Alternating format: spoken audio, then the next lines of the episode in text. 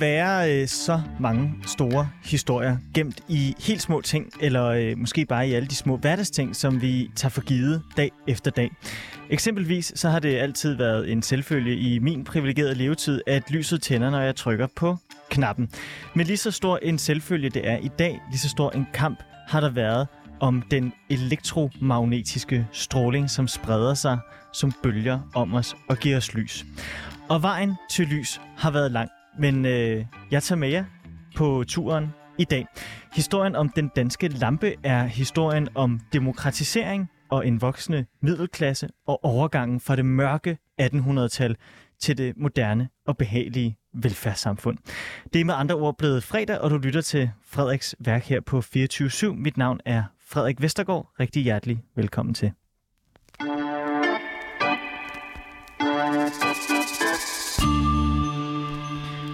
Nu kan jeg så byde velkommen til dig, Malene Lygten. Velkommen til. Ja, tak. Jeg tror lige, jeg retter på din øh, mikrofon, så den ja. kommer helt hen til... Sådan. Jeg er ikke så høj. Sådan. Malene Lytten, øh, du er uddannet øh, designer, Ja, og, Og designhistoriker. og du er, ja, du er design- og kunsthistoriker. Ja. Og så har du en øh, Ph.D. fra øh, Kunstakademiets Designskole. Og så er du forfatter til den bog, som øh, jeg står her ved, der som står ved siden af mig herinde i studiet, som hedder Danske Lamper fra 1920 til nu. Og øh, jeg er glad for, at du vil øh, komme herind i studiet i dag. Øh, og du skulle jo faktisk have været her i sidste uge, hvor vi skulle have fejret Paul Hellingsen, altså PH. Øh, vi skulle have fejret hans 128 års fødselsdag. Det var noget af en alder. Men øh, Så han er død. blev han ikke. Ja. Så gammel blev han ikke, nej. Men øh, dronning Elisabeth, hun døde jo. Så derfor så øh, udskød vi øh, fejringen til, øh, til i dag. Og øh, det kommer til at handle meget om øh, PH. Men det kommer ikke kun til at handle om ham. Fordi det, vi skal udnytte øh, hans fødselsdag til, det er, at vi skal udnytte den til at, at se på ja, den danske lampes kulturhistorie. Fordi øh, det kan godt være, at der er nogen derude, der tænker, nå, er der virkelig så meget af det? Og det er der. Og det, øh, det er den næste times tid et, øh, et bevis på. Men bare lige for at få dig på plads, Melene, så kan jeg godt tænke mig at høre, altså nu hvor du har skrevet en bog om, om danske lamper, og der er mange lamper i din bog, hvad er din yndlingslampe? Ej, det må du ikke spørge om. okay. Skal vi ikke komme tilbage til det? Jo. Det er jo igen, ligesom hvis du spørger mig om, hvad er det gode lys? Ja, Så vil sige, det kommer an på, hvad du skal bruge det til. Hvad er det for en situation? Øh, Hvad for et tidspunkt på døgnet er det? ja, Og det er jo lidt det samme med lampen. Altså, jeg har mange forskellige yndlingslamper. ja, Og der er et eller andet med, når du dykker ned i noget, ja. kender du alt til, så kommer man til at holde rigtig meget af det. Ja. Og der er også nogle gange nogle ting, du egentlig som udgangspunkt ikke er så glad for, som du pludselig synes er fantastisk. Ja. Øhm, men, men altså, hvorfor interesserer og fascinerer lamper og lampedesign dig? Jamen, øh, i virkeligheden, hvad skal jeg sige? at I virkeligheden, så må jeg sige, at som designhistoriker, så er det jo tit, det, eller for mit vedkommende var det det hele billede. Det var meget indretningen, som Ja. var mit udgangspunkt. Og så blev jeg faktisk spurgt, om jeg var interesseret i at byde ind på en phd afhandling om netop lamper. Og der er sådan, det er lamper. Øhm, og da jeg så begyndte at komme ned i emnet, Ja. så, så fandt jeg ud af, hvor ualmindeligt vigtigt det er. Og nu snakker jeg jo ikke om andet end lamper hele tiden, og kan ikke forstå, at folk ikke går mere op i det. Fordi lys betyder simpelthen så meget for os. Ja. Øhm, for vi har det godt, for vi, vi har det behageligt sammen, og i virkeligheden betyder det utrolig meget for vores sundhed. Det kan vi måske også komme ind på på et tidspunkt. Generer lyset herinde dig? Fordi vi har en masse grimme, øh, sådan nærmest plastiklysstofrør rundt omkring her i det her meget, meget kønsløse studie. Jeg, jeg kigger bare ikke op. Nej, det er godt. Øhm, er, er dit hjem sådan et, der var spækket med, med, til bristepunktet med lamper? Der er ret mange lamper. Men nogle gange siger mine børn, det er lidt mærkeligt, mor, du, du skriver om lamper, men vi synes ikke, vi har sådan særlig godt lys. Men det er så også noget med, der er forskel på, hvad vi godt kan lide. Ja. Øhm, ja, og når jeg er hjemme, så vil jeg tit gerne slappe af, og så skal man jo ikke have lige så meget lys. Nej. Men jeg arbejder faktisk også tit hjemme, for det meste faktisk, og så skal du have et lys, der gør dig effektiv. Øh, så derfor er det så ret godt at kunne styre sit lys. Ja. Øh, dæmpe det, Ja. skrue op for det. Hvad synes du om de der, øh, der har koblet øh, deres øh, lamper til deres telefoner, så de Jamen, kan styre øh, lysstyrke? Ja, lys- det har jeg ikke, men det er virkelig smart. Det er, Nå, okay, jeg troede, det var sådan noget, hvis man var Nej. lampeaficionado, så var det sådan helligbrød. Nej, hvorfor? Fordi jeg synes jo netop det der med, Jamen, at det, der, skal men have- det bliver så, øh, det bliver så, øh, Ja. så kønsløst, det, det ja. bliver så elektronisk og afstandsgivende, det med, at du sidder med din telefon og styrer din lampe og sådan noget. Det, Ja, der er, men det er rigtigt. Der er et eller andet med design, du godt... Altså, jeg vil jo helst røre ved ting også. Ja. Det er ikke så sjovt på museer, når man kommer for tæt på en skulptur. Men Du skal jo øh, gennemgå øh, lampens historie sammen med os. Ja. Og jeg håber ikke, du kommer til at føre os bag lyset. åh, oh, der er så mange. kom jeg lige i tanke om, inden vi gik herind. Men du starter din bog i, øh, i 1920, men jeg vil gerne starte ja. før det. Og det er ikke, fordi vi skal starte ved bålet i, øh, Hvorfor sådan øh, neandertaler-tid. øh, det kunne vi godt. Men jeg kunne egentlig godt tænke mig at starte ved sådan, der, der skal jo være en eller anden form for skæringspunkt. Mm. Og Jeg havde forestillet mig, at øh, skæringspunktet det skulle være, da man begynder at få gas Ja, øh, ude i gadebilledet. ja. Det, det, hvad, hvad, hvad, er det et godt sted Ja. at starte? Eller hvad? Ja, hvis nu jeg på Paul Henningsen, han fortæller på et tidspunkt lysets historie, og så siger han faktisk, og gaslysets intermezzo, det springer jeg over. Nå. Øhm, så, og det var i virkeligheden også, det kom meget, meget kort tid før elektriciteten, at det blev rigtig vigtigt, fordi det ændrede faktisk på mange måder vores måde at være i rum på, Ja. fordi det faktisk var et stærkere lys. Men Paul Henningsen, han går faktisk tilbage og snakker rigtig meget om bålet, og det er en vigtig pointe. Okay, at så lad os forstå, starte ved forstår- bålet. Undskyld, jeg hiver dig længere tilbage. Nej, det gør ikke noget. Øhm, men, øh, men det er jo i virkeligheden det, der er vores udgangspunkt, altså naturens lys ja. udenfor, og så det der varme lys fra bålet, som har rigtig mange røde stråler. Og det er i virkeligheden det, vi bliver ved at hige efter. Det er det, der er sundt for os. Ja. Øh, og det er også derfor, det jo ikke er så sjovt, at vi i virkeligheden ikke skal tænde stearinlys og brændeovne og pejse mere, fordi at det udsender nogle sundhedsskadelige partikler. Men vi kan godt lide dets lys. Mm. Øhm, og det, som jeg synes er lidt sjovt, det er det der med, at altså, vi skal en million år tilbage, da vi fik tæmmet den her. Nu skal jeg nok lade være at tage hele historien op. Men så det der, hvad gør man, når man skal væk fra sådan et bål, du ikke kunne flytte på? Ja. Jamen, så har du vel taget sådan en, en Fakkel? pind. Ja, Ja. netop. Det, det bliver nemlig til en fakkel, ikke? For du tager en pind, stikker den ind i bålet og går en tur med den. Øhm, men på et tidspunkt finder man, at den kan måske holde lidt længere, hvis du vikler et eller andet omkring den. Altså et stykke skin måske, og dypper den måske i et eller andet ja. fedtstof. Og så pludselig så lyser den lidt længere. Ja. Og så har du altså noget, som du kan tage med dig. Øhm, og det er udgangspunktet for en lampe. Men tror du også, at man sådan i altså ur, ur, urtider har stået og, og øh, smukseret fakler ved indgangen til en grotte, for at få det til at se pænt ud, og for at få det til at give jeg det tror rigtige lys? på et ret tidligt tidspunkt, man begynder ja. at tænke i, i noget dekorativt. Men, øh, men i første omgang har det jo altså handlet om at, at få noget lys, når man, men lige så hurtigt som man får, når man får de der muligheder for at, at lave dekoration, så laver man jo dekoration. Ja. Og så når vi kommer til Paul Henningsen, så begynder man at fjerne det igen. Ikke? Ja. Men, øh, og det er jo i virkeligheden også lidt interessant. Ja. Men, men det der er, det er, at i alle de der år fra de allerførste altså fakler, så begynder man at lave nogle lamper. Og i virkeligheden, altså vi ved jo ikke særlig meget om det. Jo, man kan finde nogle stenlamper, udhulede sten. Men på et eller andet tidspunkt, så har man jo fundet ud af, at man kunne måske have lys lidt længere, altså til at tage med sig, hvis man skulle ind i en grotte eller sådan noget, og sove, finde ly for natten. Ja. Ja. Og så tage den der udhulede sten og putte noget animalsk eller vegetabilsk fedt i, og måske lidt lav i eller sådan noget, og så har den kunne lyse lidt. Hvad er lav? Øh, en plante, mos, lav, Ja, okay. øh, der vokser på træer. Ikke? Ja. Øhm, og, og sådan en lille lampe, den har været ret primitiv, og det har oset helt vildt. Men det, der er sjovt, det er, altså selvfølgelig begynder man at smykke dem på forskellige måder, og nogle steder i verden mere end andre, men øh, helt op til slutningen af 1700-tallet, uh, undskyld, så er, øh, så er alt lys faktisk ret svagt, og det oser ikke, og den eneste måde at få mere lys på, det er ved at tænde flere af de her elendige lamper, hvis man har det, eller hvis man har lys, for man laver jo både vokslys, nu skal jeg nok lade være, det er en lang historie, ikke? men både vokslys og, øh, og tællelys, som jo altså kommer fra dyrefedt, og det er det, de fleste danskere bruger, helt op til man faktisk får petroleumsolie og gas. Så man har ikke haft særlig meget lys. Nej. Og da Paul Henningsen bliver født, han bliver født i 1894, det er to år efter, der er kommet elektrisk lys til Danmark. Og det er jo kun det aller, aller første lys. Mm. Det er ikke, fordi alle folk pludselig har det i deres hjem. Nej, nej, nej. Øhm, Men det vender vi tilbage til. Ja. Jeg vil bare godt lige hurtigt uh, dvæle lidt ved uh, det, altså før, uh, før gas og før det, hvor du siger, at, at der var ikke særlig meget lys. ja, Uh, jeg kan huske, da jeg som barn så den der film, som hedder Amadeus, Ja. om Mozarts Ja. liv, hvor der er de her scener inden fra, uh, fra den store uh, opera i Wien, hvor hele operasalen er lyst op af, af sterinlys. Ja. Hvor jeg har tænkt, det må være så hulen svamp derinde. det har været utroligt Og det, og det, det har været så ulideligt, ja. Og der har været så meget sod. Ja. på væggene.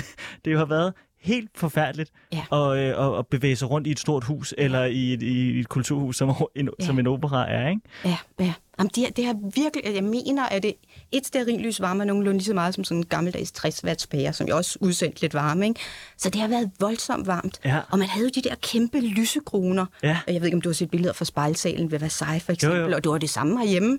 Frederiksborg Slot, for eksempel, hvor Christian den 4. boede. Han var noget med, han havde 22 lys til dagligt i sit gemak, ikke? Ja. hvor almindelige mennesker, de havde altså bare sådan en lille bitte tællelys, for det var virkelig noget, man var nøjsom med. Man kunne jo, det var alt efter, hvor mange husdyr man havde, man kunne få støbt de her mm. lys, om det havde været en god sommer, om dyrene havde fået fedt nok til, at man kunne få lavet nogle ordentlige lys. Men det har jo virkelig været prestige, så dem, der kunne tænde en masse lys, og havde du lige frem de der store kroner, så har det jo virkelig været luksus, og havde du ja. så ordentligt købet spejle på væggene, så du kunne gentage det, ikke? Men tænk, når man så skulle skifte lysene, Ja. eller for ikke at sige, der dryppede jo det der voks ned, så Ja. du fik jo også pletter på dit tøj, ikke? Sådan nogle fine kjoler. Damer Det har haft været et dengang, mareridt. ikke? Jeg synes, det er svært nok bare at stå og, og grave stumper af stearinlys mm. ud af mine, øh, af mine øh, stearinlysholder derhjemme. Det må have været et mareridt at stå og grave alt det der Helt stumper af. af Folk, der havde sådan nogle, de havde tjenere. Ja. Altså. Øh, hvis man vil have et godt indtryk af, hvor dårligt lys der var i, øh, i, i 1700-tallet, så kan jeg anbefale, at man ser den film, der hedder Barry Lyndon af Stanley Kubrick, som, så vidt jeg er orienteret, er optaget uden brug af, af sådan filmlamper, men kun øh, naturlys. Og der er rigtig mange indendørsscener om aftenen, og den foregår også i 1700-tallet, start 1800-tallet. Der kan man se, hvor, hvor, hvor svagt oplyste de her herregårde har været øh, dengang. Men jeg Det, synes- der- Ja, nej, nej, fortsæt. Nå, men jeg vil bare sige, at det, jeg nemlig synes er lidt sjovt, det er, at da jeg begyndte at skrive min Ph.D., det var på det tidspunkt, hvor vi skulle sige farvel til glødelamperne, og folk jo nærmest gik i panik og købte lager af de her Ja. pærer. Ikke? Men da jeg så begyndte at læse, så fandt jeg ud af, at det var ikke første gang, man var gået i panik. Det var faktisk det samme, da det elektriske lys kom, at det var alt for stærkt. Det er jo så hele årsagen til Paul Henningsen. Men det samme var sket i slutningen af 1700-tallet, da der endelig er en, der finder ud af at lave en stærk lysende olielampe. Og der stod i aviserne om det der med, at ha, efter at lamper er blevet på mode, nu går de Ja. unge med briller. Hellere have en smart lampe, altså end, end at, øh, ja, man må godt ødelægge sine øjne, ikke? Altså, mm. det skal hellere være smart. Øh, Hvor synes du, vi skal gå hen nu, hvor vi er i 1700-tallet? Skal vi hoppe op til, til gas, eller... øh? Ja, det, jamen, jeg synes, vi skal hoppe op til... Jeg kunne godt tænke mig netop det der med Paul Henningsen, for hvad har der været, da han blev født? Jamen, der har der jo netop været gaslys, man er begyndt at få. Men gas var faktisk ikke for alle. Gas var for de privilegerede, sådan tænker vi ikke i dag, hvor vi jo har haft, nogle af os har været vant til at have kogegas i vores lejligheder. Ikke? Mm. Øhm, I starten var gas kun noget, man brugte i lamper.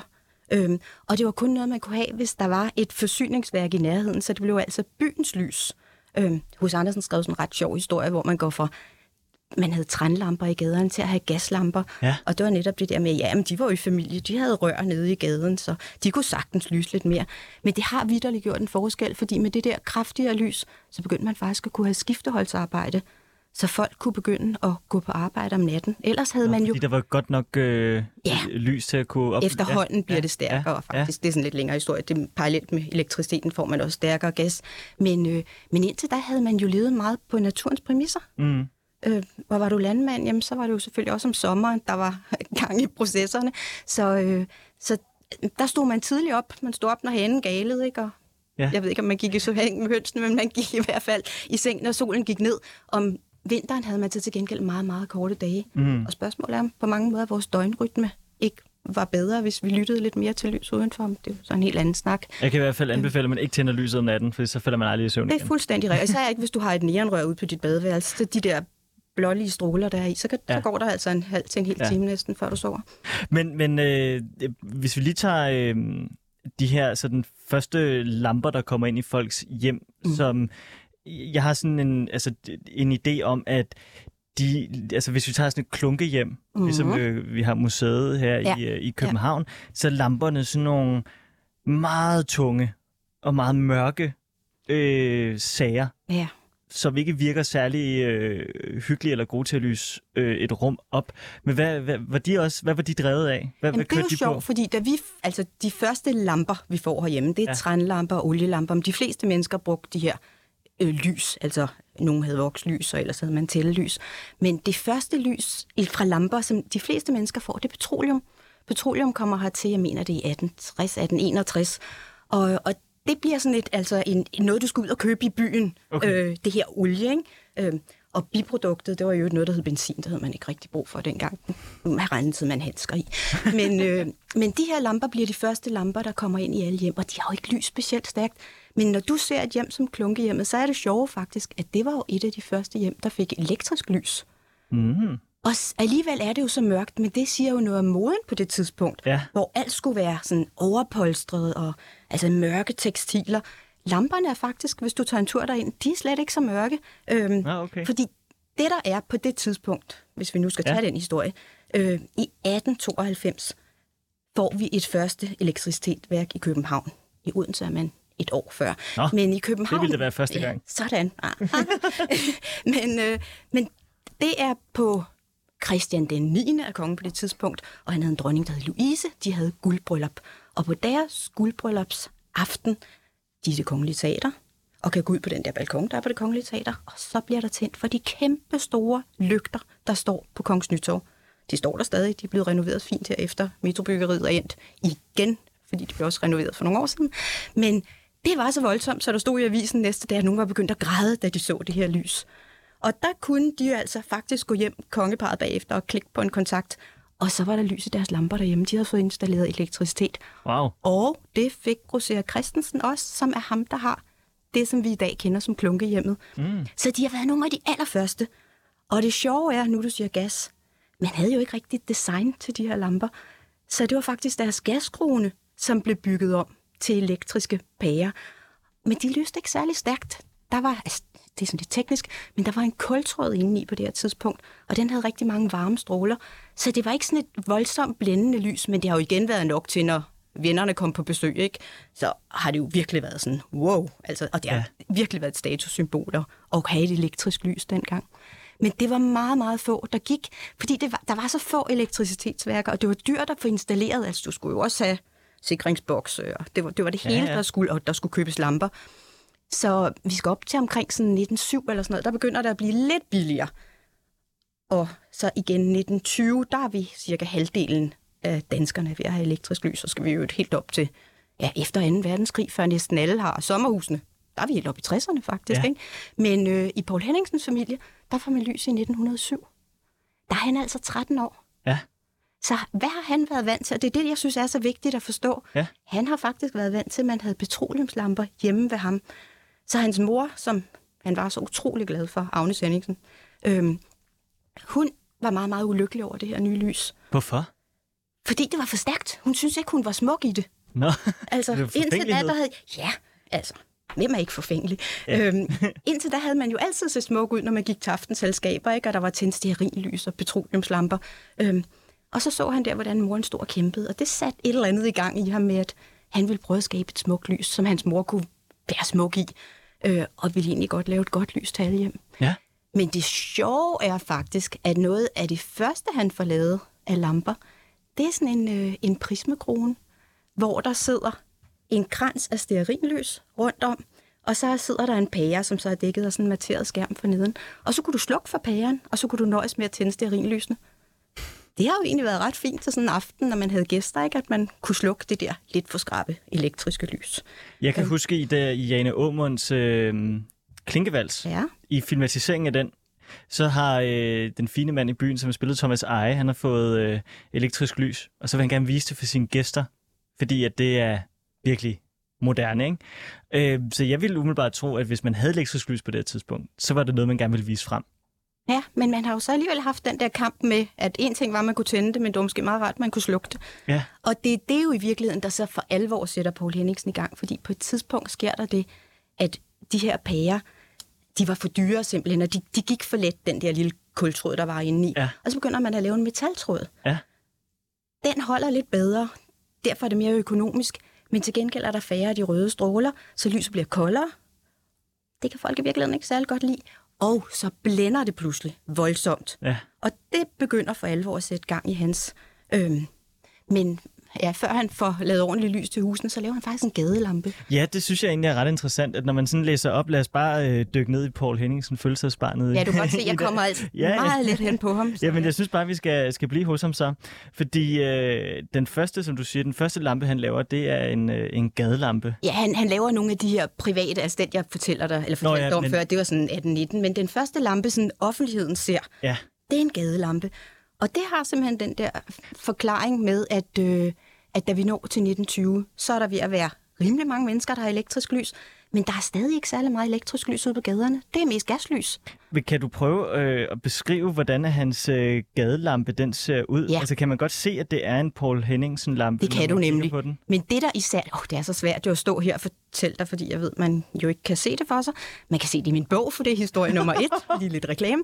Øh, men nej, jeg lige vise den til dig her, så kan du øh, beskrive den ud fra... Ja, men det, men det, jeg synes er især interessant, det er, hvis nu vi snakker om de lamper inde på Kongens Nytorv, mm. som du kender og rigtig mange kender, som er virkelig høje. De er 11 meter høje. Ja. Og de er fyldt med krummelurkes vejsninger, fordi det var nu engang mode på det tidspunkt. Husk igen, det var tilbage i klunketiden, hvor man brugte det. Alt skulle have ornamentik. Ja. Så laver Paul Henningsen den her lampe. På det her tidspunkt, der er der kommet de her metaltrådspærer. De kræver ikke særlig meget. Som det eneste, man havde forventet, det var, at der skulle bare et glas rundt om, mm-hmm. og så skulle der lige en skærm over. Ja. Men Paul Henningsen, han går videre. Han sætter også nogle skærme inde i den her lampe. Men han gør det meget, meget rent. Altså, der er overhovedet ingen ornamentik på det. Masten er bare fuldstændig, altså en, ja, bare en, en pæl, ikke? Ja. Og, øh, og så er der de her skærme, som øh, jeg tænkte, det ligner lidt sådan en UFO, der er dalet ned fra himlen. Det ja. snakkede man nok ikke om dengang, men Paul Henningsen han har selv sagt, at der stod i en avis, at, øh, eller var det folk, der sagde det, at, øh, at det lignede sådan en hæklenål med en svisk ovenpå. Ikke? Altså, øh, folk har ikke synes, den var særlig pæn. Det kan være, det er derfor, der ikke bliver opført så mange. Ja, det har så også noget at gøre med lyset, fordi umiddelbart det, der er godt ved det, det er, at han går ind og begynder at, at forme på lyset og have nogle tanker om at, at lede lyset, altså lyset skal rettes nedad og i en bestemt vinkel, så det passer med, at det slutter der, hvor den næste gade lygte kommer. Jeg tror, det er ja. 30 meter imellem dem eller sådan noget. Øhm, og de bliver sat op inde på Slottholmen, syv af dem, som sådan en prøveopsætning, men de ender faktisk med at blive til 70'erne, så det er jo ikke helt dårligt. Nej. Men på et tidspunkt, så for at få noget mere lys ud af dem, så fjerner belysningsvæsenet, som jo var dem, han lavede lamperne for, de fjerner faktisk nogle af skærmene. Og så begynder de at blænde, mm. og det er jo så ikke så heldigt. Men når man kigger på den der, hvis det er sådan, at den første offentlige ja. pH-lampe, ja så synes jeg godt, man kan se, at kan det godt? er, fordi den har den der ja. meget karakteristiske øh, disk, altså skive ja, på, på toppen, og så har de de der sådan øh, inde i glasset, så er der de der skærme ja. der, som du tænker, som du ja. talte om, som også er de der man kender fra den pH-lampe, som ja. som alle kender ja. fra øh, ja, øh, alle vejen. Og øh, det, det, det er ret tydeligt, at han allerede fra første lampe har fundet sin stil. Ja, på det her tidspunkt, ikke, når vi er over de der første, øh, så, så er han, fordi at det han gør, og det der er så utrolig vigtigt at forstå med Paul Henningsen, det er, at det handler ikke på nogen tidspunkt om at designe en pæn lampe. Det handler om at forme på lyset. Så når han er vokset op i, øh, i sådan i, øh, i efterdønningerne af, af klunketiden, og alt var ornamentik, ja. Så tænker han, det skal alt overflødet skal pilles væk. Ja, så skal det bare det være jo, rent ja, funktionelt. han er jo også del af en epoke, der begynder på det her tidspunkt. Ikke? Øh, fordi da Paul Henningsen, altså da han kommer frem til, fordi han arbejder videre, da han har lavet den her lampe. Han er ikke helt tilfreds, Nej. så han fortsætter og kommer i kontakt med det firma, som hedder Louis Poulsen, som dengang var et elektronikfirma. Vi kender det stadig, ikke? Øhm, og der kommer en stor international udstilling, det er en verdensudstilling, en international udstilling i Paris i 25. En udstilling for moderne kunstindustri. Ja. Og Paul Henningsen, han glæder sig. Han skriver, jeg tror det er Ekstrabladet, han skriver inden, øh, eller nej, der er arkitekten, tror jeg, han skriver, at nu bliver det spændende, fordi nu vil man have noget helt uden dekoration. Nu handler det kun om form. Og han bliver slemt skuffet, da den her udstilling så kommer, fordi der er rigtig meget dekorativt. Faktisk det der Art Deco kommer ja. fra den udstilling. Ikke? Men, øh, men det er her, Paul Henningsen for første gang viser sine flerskærmede lamper. Ja. Og de bliver faktisk premieret. De er så ikke 100% blændfri, som jo er en af hans allervigtigste ting. Især fordi han, at det blandt andet nogle loftlamper, de er lavet i blank sølv. Mm. Og det der blanke sølv, det reflekterer lyset, så det kommer til at blænde noget. Men det, som er hans mission, som han ser det, ja. det er, at han skal få lavet nogle skærme, som gør, at folk ikke bliver blændet af pæren. Det er så det aller, simpelt som det. allervigtigste. Det, ja. og så det, at altså, ja, han, har, han har nogle, faktisk, han kalder det krav også, ikke? hvad, hvad mm. vi skal kræve af lyset. Og det allervigtigste er selvfølgelig det med, at vi ikke skal blindes. Men så skal vi selvfølgelig have noget lys ud i rummet, og hvor har vi brug for det? Vi har brug for det nedad. Ja. Så derfor buer han også sin skærm lidt. Ja. Så siger han, at vi vil også kunne se, hvor fra lyset kommer. Og det gør han så ved, at han sender noget lys ud på skærmene. Så skærmene bliver lidt oplyst, øh, og det gør samtidig, at, altså, at det præcis rammer skærmen, gør, at du ikke får det i øjnene. Han taler om nogle lyspile. Han snakker ja. også om visirlinjer. Det giver ret god mening, sådan lidt, du ved, fra Ja, ja, ja. Ja. Øhm, så, øh, så hvad hedder det? Øh, så, og så handler det altså om at, at tone lyset, så det får en varm farve, fordi der er vi tilbage til det med moren og petroleumslamperne. Folk på det tidspunkt satte jo store mørke skærme om deres lamper, Ja. og det gjorde de for at få lyset varmt og behageligt, efter det her alt for stærke pærelys var kommet. Og Pøver sagde, jamen, altså, det, det var en synd at have sådan en pære hængende uden en, altså en, en lampe omkring. Og så skal vi jo lige have med, at dengang hed en glødepære en glødelampe, så han taler om et belysningslæme, som det der er omkring. Men, øh, men altså det, vi i dag betragter som en lampe. Øhm, Der er noget, jeg synes, der er sjovt, hvis man ser øh, Matador, ikke? ja, og man så ser på, øh, da Kristen Skjern, ja, han laver øh, øh, manufakturhandler øh, øh, Albert Arnesens lejlighed om. fra, så fra klunkestil til funkestil, ja. der har han jo Ja. pH-lamper. Jamen, det er meget, meget vigtigt, fordi det der jo så er, det er, at det kan godt være, at Paul Henningsen, eller ikke kan godt være, men Paul Henningsen laver de her, så det kun handler om form. Og det er jo netop det, man vil. Altså, form følger funktion. Øh, Sullivan sagde, skrev det, tror jeg, i 1886. Men det er det, som funktionalismen kommer til at gå ud på. Det handler altså om, at ting skal være funktionelle. De skal ikke se ud. De skal, de skal fungere. Det skal være Ja. hensigtsmæssigt. Men du Og kan ikke det- bilde mig ind, når jeg ser på sådan en pH-lampe, at, at, at Paul Henningsen ikke har tænkt, at den skulle være smuk også. Fordi det er Ja, det vil, og hvorfor, flot. hvorfor sølv, ikke? At den er super flot. Men det gør jo, at de moderne arkitekter, de fremadstræbende arkitekter, Le Corbusier, Alvar Aalto, de hængte de her pH-lamper, for nu skal vi lige sige, det er jo sådan, når den rigtige kommer, øhm, de hænger dem op i deres huse, fordi det var den her ny tids ornamentfri design, altså stik modsat klunkehjemmet og alle klunkerne og krummelurerne, ikke? Ja. Ja, ja, så det har virkelig været et budskab om, om et rent design. Ja. Men for Paul Henningsen handlede det om det gode lys. Det var det, der var opgaven, og hele opgaven. Og det, det er ret vigtigt at understrege. Men Ja. den her lampe var som sagt ikke helt på plads. Så han går hjem og arbejder videre igen. Og bare et halvt år efter, så er den der. Så har han den der træskærmede lampe klar, som vi kender. Ja. Den skulle være klar til en udstilling inde i Forum. En automobiludstilling, så Wow. nu har man fået brug for benzinen. Ikke? men, øh, men der får han altså lavet nogle af de her lamper, der bliver hængt op, og de får meget, meget ros. Ja. De kommer ind på Kunstindustrimuseet. Øh, Kåre Klint på det tidspunkt har nyindrettet, så det bliver et kunstindustrimuseet, og, øh, og der hænger han Paul Henningsen træskærmede lamper op. Det var virkelig et billede på det nye og moderne. Prøv at beskrive den for lytteren, Malene. Jamen det er jo, som jeg siger, den, altså den, ja, den, har, den har tre skærme, og de buer let nedad. Stor, øh. mellem, lille.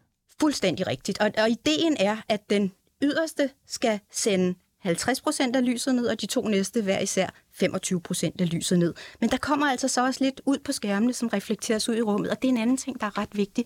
Fordi at det, at du kan se lampen, gør, at det ikke bare er, du går ikke bare fra lys til mørke. For så det kan dine øjne ikke lide. Altså, så der, der, altså, man skal undgå det også, der hedder kontrastblænding. Så det er ikke kun et spørgsmål om ikke at få den der lyspil ind i øjet.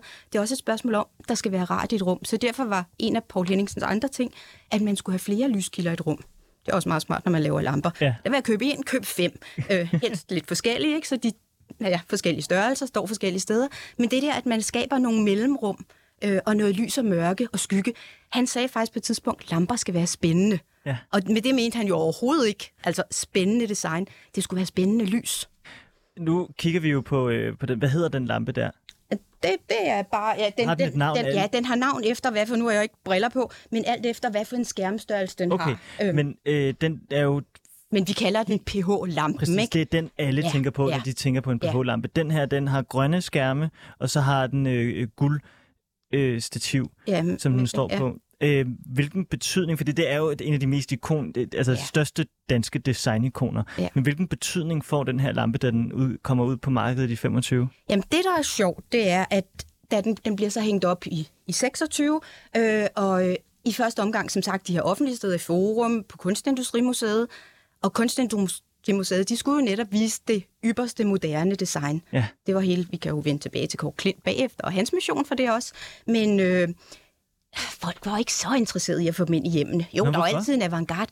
Jamen, den var jo for simpel. Altså, Når folk vil stadigvæk gerne Ja, have... på det tidspunkt, man var jo stadig vant til de der... Altså, hvis du var en af dem, der havde råd, kæmpe stor lysekrone, ikke? Ja. Og så sådan en lille en.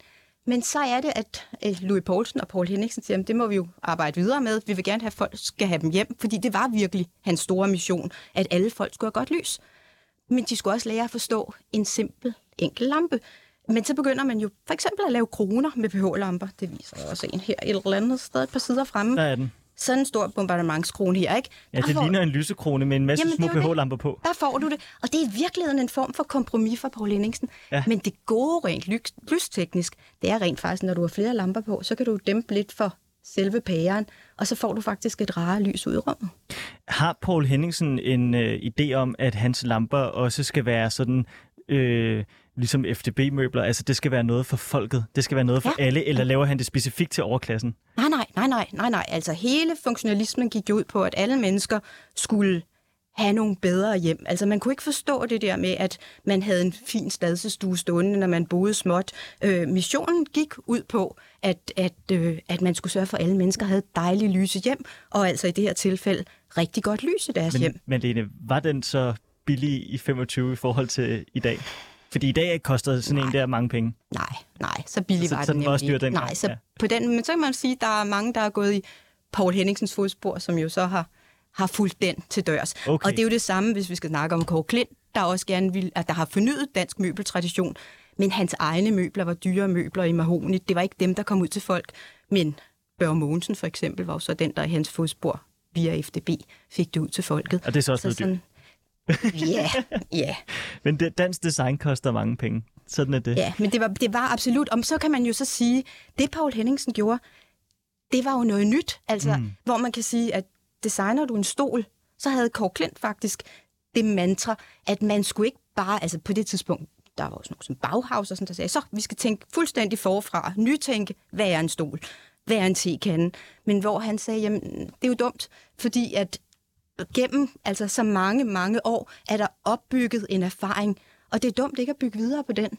Øh, det kan han selvfølgelig også bedre sige med en stol, end med det her, som Paul Henningsen laver, som er noget helt nyt lys mm. til en helt ny tid, med en, med en ny lyskilde. Men samtidig, så går Paul Henningsen jo altså netop tilbage og siger, jamen, hvordan var det med bålet? Hvordan var det med stearinlyset? Ja. Vi havde det godt, når vi var i stearinlysets skær. Og han forstod, at folk ville have varmt lys. Folk ville ikke sidde i det forbandede kolde lys, som han sagde, ikke? Man ville have det hyggeligt. Ja. Og Paul Henningsen siger faktisk hygge en gang imellem. Det er der rigtig mange funktionalister, der ikke kan få sig selv til. Fordi det var jo ligesom den der klunkestil. Det var alt det der, man forbandt med hygge og det forlorene, ikke? Jo. Men Paul Henningsen, han forstår det.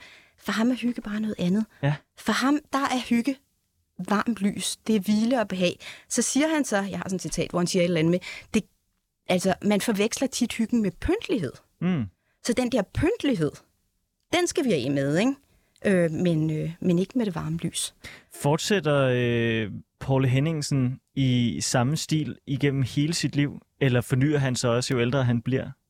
Jamen, der sker noget, og det handler igen om lyskilden. Men det, der nemlig er, som jeg kom væk fra at sige før, Ja. det er nemlig også, at hver eneste gang, han laver noget, så skriver han det jo ned. Og han fortæller om den her mission til alle. Så når du siger, at hans lampe måske ikke kom ud i alle hjem, så lyttede alle designerne omkring jo til ham. Ja. Også nogle få, der kom så tæt på, så vi snakker kopier, og kopier er aldrig godt. Men øh, det er faktisk rigtig, rigtig dårligt. Men, øh, men, øh, men det der med at lytte og lære hans råd om lys og om at forme på lyset, det er der jo rigtig mange, der har gjort og skabt rigtig, rigtig meget godt lys i hans fodspor. Ja. Men jeg har sådan en meget sjov citat, jeg har fundet af øh, Finn Juhl, som på et tidspunkt siger, ja, der er godt nok meget dårligt lys, eller dårlige lamper i Danmark. Øh, der er sådan nogle få, der er rigtig gode til at lave noget godt lys. Men dem hører man også lige lidt rigeligt på. Og det var sådan, han var lidt træt af Paul Henningsen, men, men, men han har altså virkelig haft en mission, han er kommet ud med. Og det der nemlig så er, det er, at Paul Henningsen, han håber hele tiden på, at pærelyset vil blive bedre.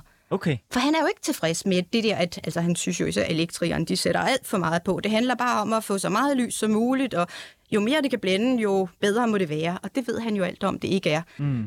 Og på et tidspunkt gør man det ret hurtigt egentlig. Det er igen sådan lidt teknisk, det der med den der metaltråd indeni, hvor man får den til at holde lidt længere, hvis man putter gas ind i selve den der glaskolbe. Okay. Men det gør, at der skabes nogle refleksioner i glasset, og så begynder man at matere pærerne. Så de, du kender godt sådan en hvid Ja, ja, pære, ja, ikke? ja. Øhm, men den er svær at afskærme, fordi den kan faktisk godt stadig blænde, men den blænder ligesom hele vejen rundt. Især hvis det bliver altså sådan 100 watts pære. Nu snakker jeg watt, fordi det gjorde man jo dengang. Der snakkede man ikke lumen, som jo giver meget bedre mening. Øhm, fordi watt, det handler noget om kilowatt-timer, ikke? Og du kan heller ikke fortælle, hvor hurtigt dit fly øh, flyver ved at fortælle om det brændstofforbrug. Men, øh, men i hvert fald, på et tidspunkt siger han, okay, den her pære bliver åbenbart ikke bedre. Ja. Øh, så må vi gøre et eller andet, der lukker den fuldstændig inde. Og så laver han jo for eksempel koglen. Den Nå, store, ja, flotte kogle. ja, Den er så specielt lavet til langlinjepavillonen. Øhm, men, men hvor lyset altså kun hele vejen rundt kommer indirekte ud. Der er ikke de tre skærme, der kommer lyset jo lige ned. Det er jo smart, nu var det en bordlampe, vi snakkede om før. Der kommer den jo fint ned på bordet, og tit blevet brugt som arbejdslampe også. Men, øh, men de her lukker altså lyset hele vejen ind. Alt lys kommer kun indirekte ud. Og det gør det også i PH5-lampen, som han laver, som er den lampe, der nok er kommet ud i allerflest hjem. Den, Hvor er vi hen tidsmæssigt? der er vi, i- jeg tror det er 56, han laver dem, de bliver sendt ud i 58. Så altså faktisk fuldstændig samtidig med højkonjunktur i Danmark, og folk bygger parcelhuse, kommer ud i de her huse, og i alle de her huse, eller ikke alle sammen, men i rigtig mange kommer der en PH5-lampe op.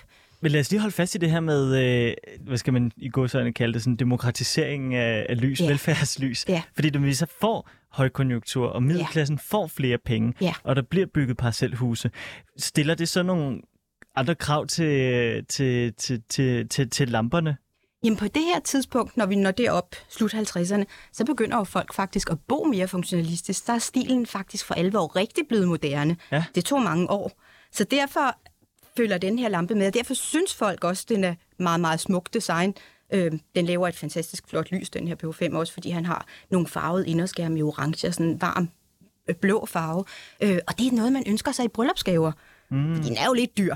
Øh, så rigtig mange har den, og der er også nogle historier om det. Jeg tror, det var en japaner, ikke, der kom hertil, og som tror, at det er noget, staten giver alle bryll eller brudepar, fordi den hænger så mange steder. Ikke? Øh, men, øh, men i dag ville vi jo synes, den var en forfærdelig øh, strømsluger. Ja. Øh, og det gjorde, altså ret hurtigt fandt man jo, eller senere fandt man ud af, at den der, der er en bundskærm i, den har man så gjort den, altså materet i stedet, så der kommer lys ud i stedet for sådan en, en lukket metalskærm. Øhm, Hvis vi lige bliver i parcelhuset. ja, Jeg er vokset op i sådan et, det er også. og jeg kan huske, at vi havde øh, mange, øh, eller ikke mange, nu lyder det som om jeg kommer. Vi havde tre øh, Le Klint-lamper. Ja, Vi havde den der store på øh, stander, Ja. og så havde vi øh, to sakse. Ja. Hedder de Og- sakse? Ja, sakselamper. Ja, ja, ja, ja, Sakselamper øh, bag sofaen. Som jo har en helt klassisk skærm på, skærm nummer Ja, og, et. og den skærm Nej, vil jeg ja, godt ja. ville, øh, vende tilbage til, fordi jeg har altid set, øh, det kan godt være, det er forkert, men jeg har altid set det som at være sådan en meget 60'er-agtig parcelhuslampe Jamen, det er af, fordi, af meget høj kvalitet. Ja, men er ja. det det? Nej, de er jo slet ikke derfra. Nå, Okay. Altså i virkeligheden går historien om Le Klint-lampen meget længere tilbage. Fordi du kender P.V. Jensen Klint. Det har med Grundtvigskirken. Ah ja, Øhm, han laver på et tidspunkt, altså rigt, i rigtig mange hjem sidder man og laver lampeskærm selv. Hvis du kigger på gamle dameblade, der står næsten hver gang, hvordan du kan brodere og sy en skærm. Nå. Og det bliver også meget normalt at, at lave skærme i papir. Og der sidder man altså også hjemme i Klint-familien og hygger sig om aftenen.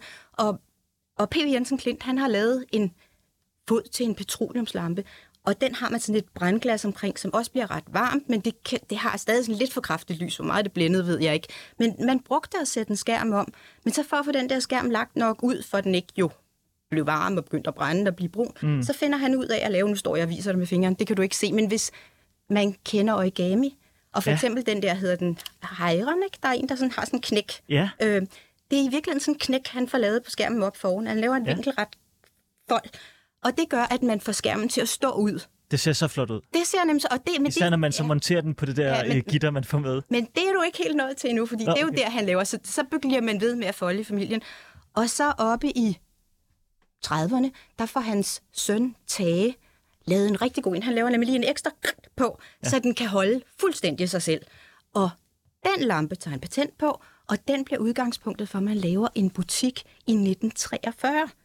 Midt under krigen. Altså, det det er jo besættelseslampe. Det er nemlig rigtigt, og det, der er jo sjovt, det var, at papir var et af de materialer, man kunne få. Nå. Så mange, Paul Henningsen laver faktisk også lamper i papir, og på et tidspunkt laver han faktisk en lampe, der er så tæt på en Leclerc-lampe, at det faktisk fører til en retssag. Ej. De slutter sig fred. Men, øh, men man kunne ikke få særlig mange materialer, og der er faktisk mange af BH's tidlige modeller, der går ind på det her tidspunkt under krigen, fordi man ikke kan skaffe materialer til dem. Men, øh, men altså en ting er Tage, som er en af sønnerne, det er storebror, så har han en lillebror, og det er Kåre Klint. Og Kåre Klint, det er ham, med, som er godfather til den danske møbeltradition, eller han starter en møbelskole på Kunstakademiet i 1924, Ja. oven på øh, kunst, hvad hedder det, øh, Kunstindustrimuseet, altså Danmarks øh, Designmuseum Danmark i dag. Og øh, han folder også selv lamper. Han har jo været med der fra han var ung også. Og han laver for eksempel en meget, meget smuk lampe, der hedder Frugtlygten. Øhm, det er den, du kan se, hvis du kender Le Klints logo. Ja. Så er det faktisk den, han har tegnet. Det er ham, der har lavet logoet. Han har tegnet ind på der. Jeg synes, det er helt vildt sjovt, at de her øh, smukke, smukke designklassikere, de er blevet til af, af, af, af altså rationeringsnød. Ja, om, om de er det, er det jo, fordi igen, de startede lidt tidligere. Jo, men det er jo, rigtigt, du har fuldstændig ret, at, øh, at, ja, Ja.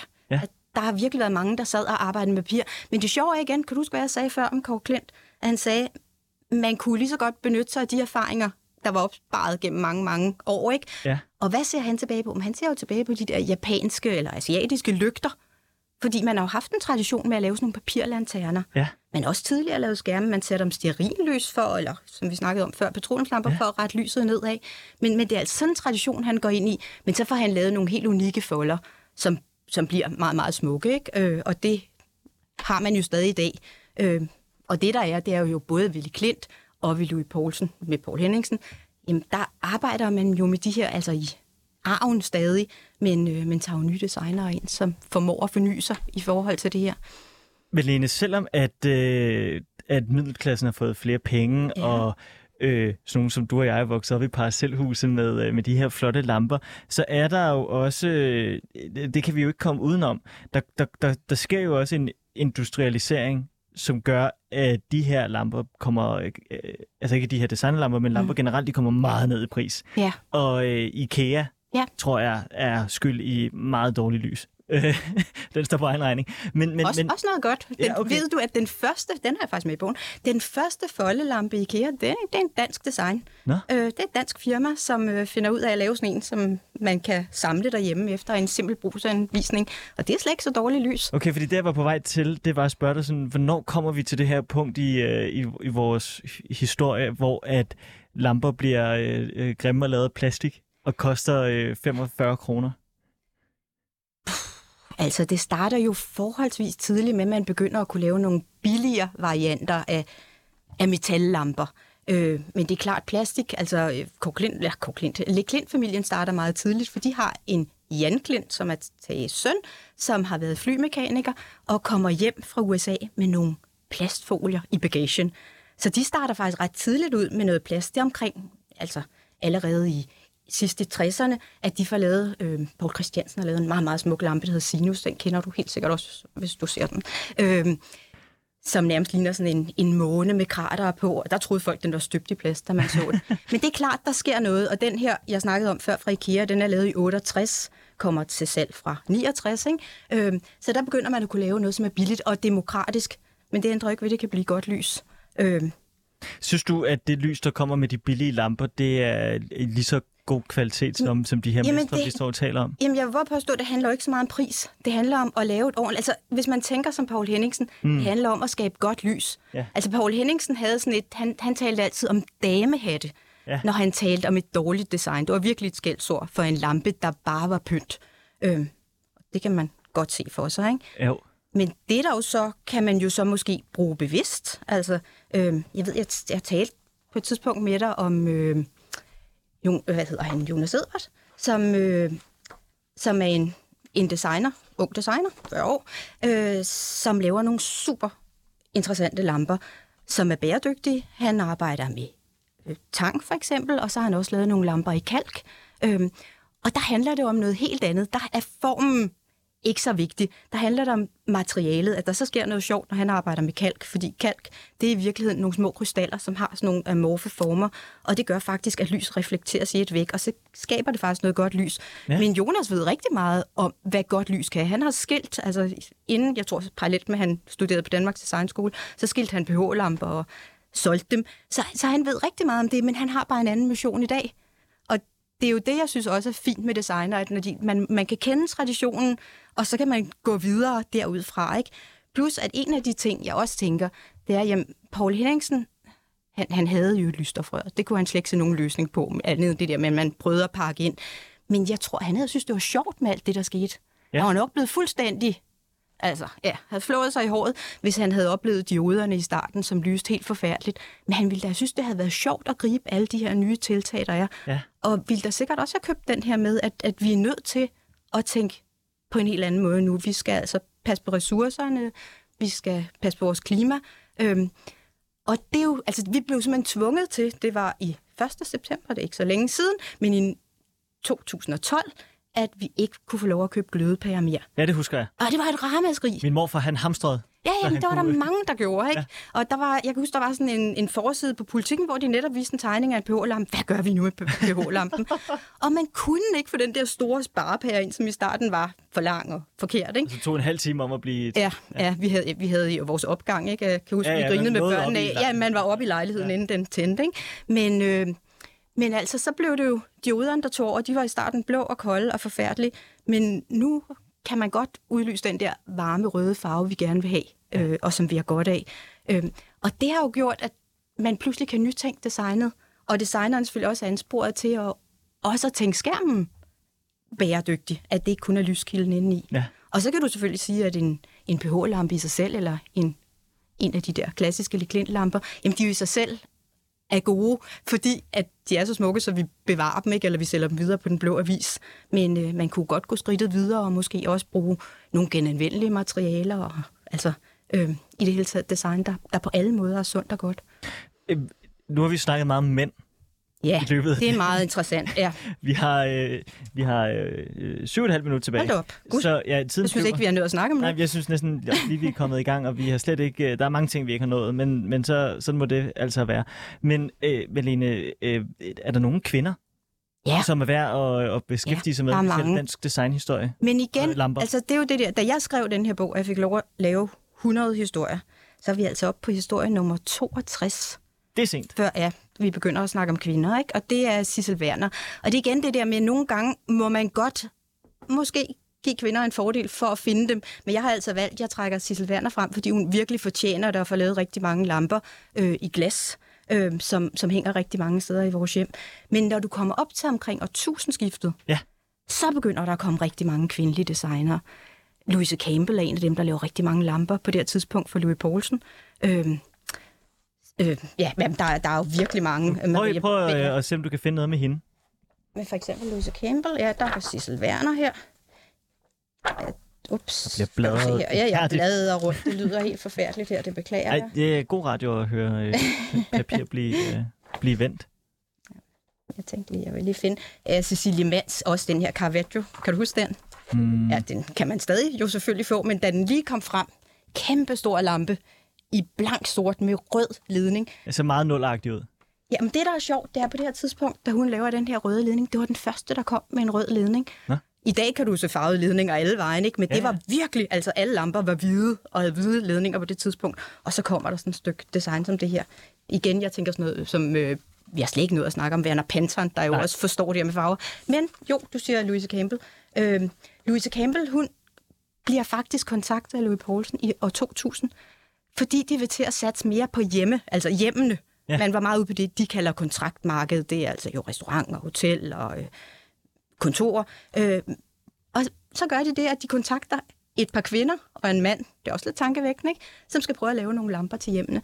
Er det fordi, du, altså, de tror, at, det, det, at det, kvinder har en bedre forudsætning? Det tænker jeg, og det sjove er, at Paul Henningsen siger det faktisk også, for det er jo også sådan et, en ting, som er lidt interessant, at det kan godt være, det er mændene, der laver lamperne, men hvem er det, der for dem hænge op derhjemme og skal leve med dem og gøre det hyggeligt, lyset derhjemme, jamen ja. det er jo tit kvinden.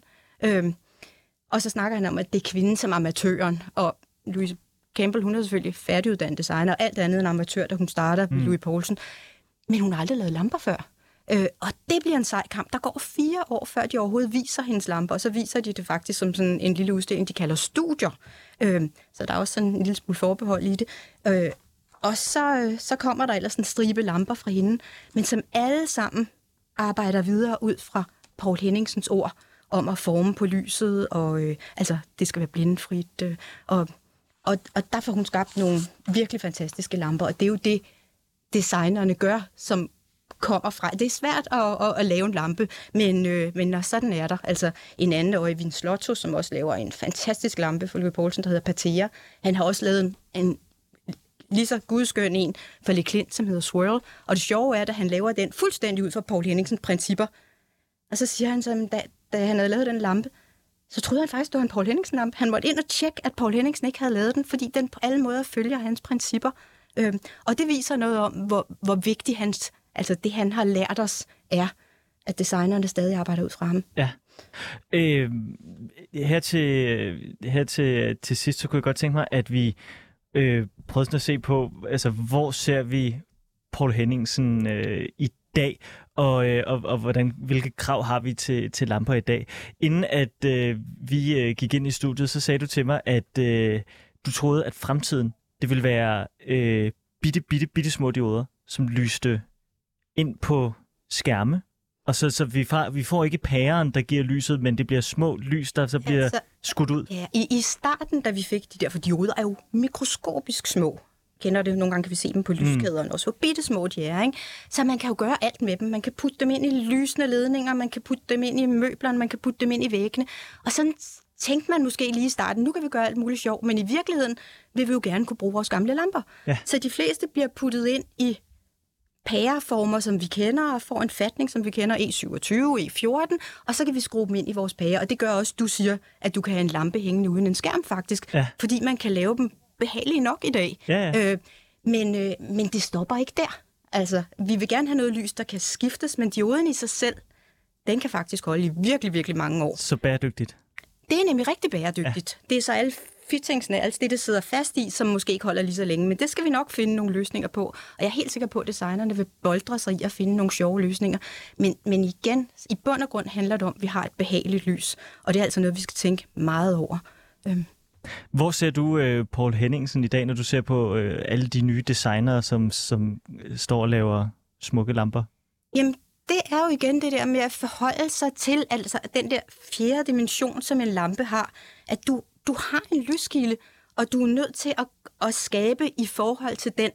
Øhm, så, så det er det der med at gribe den teknologi, man nu engang har. Så selvom vi taler om pH-lamper som klassiske, så, så er der ikke noget, der er fuldstændig tidløst. Altså, vi, øh, vi er nødt til at arbejde ud for den tid, vi er i nu og her. Gribe den og skabe noget godt lys. Øhm, så det vil jeg mene. Melene, jeg lod dig jo slippe, da vi startede vores snak her. Jeg lod dig slippe med, øh, at du fik lov til at, ja, du fik lov til at, at, at, at undslippe øh, at vælge en yndlingslampe. Ja. Men nu, nu har vi halvandet minut tilbage, og du kommer ikke ud, før du har, øh, før du har fortalt mig, hvad der er Du kan godt høre, dem, jeg fortæller dig om, holder jeg jo meget af. Ja. Men jeg kunne godt tænke mig... At, en lampe på ja, en Hvis jeg nu bare skal sige en, ja. så vil jeg sige, at derhjemme har jeg en en lille arbejdslampe, altså det, man normalt vil kalde en arkitektlampe. Det ja. er lavet af en fantastisk kvindelig industriel designer, der øh, hun er også arkitekt, øh, Anne Kvist. Og, øh, og hun har lavet den her lampe, så, altså, som rigtig mange lamper kan, så den kan dæmpes, den er rar at røre ved. Så når jeg sidder og arbejder derhjemme, så kan jeg skabe stærkt lys. Jeg kan sætte det ned mod det arbejde, jeg har brug for. Men når jeg så vil glemme alt om at arbejde, så kan jeg skyde den hen mod væggen, dæmpe lyset, så det bliver varmere, og, og så er det rart at være i rummet, og den bliver en indirekte belysning i rummet. Så den type lys kan jeg godt lide.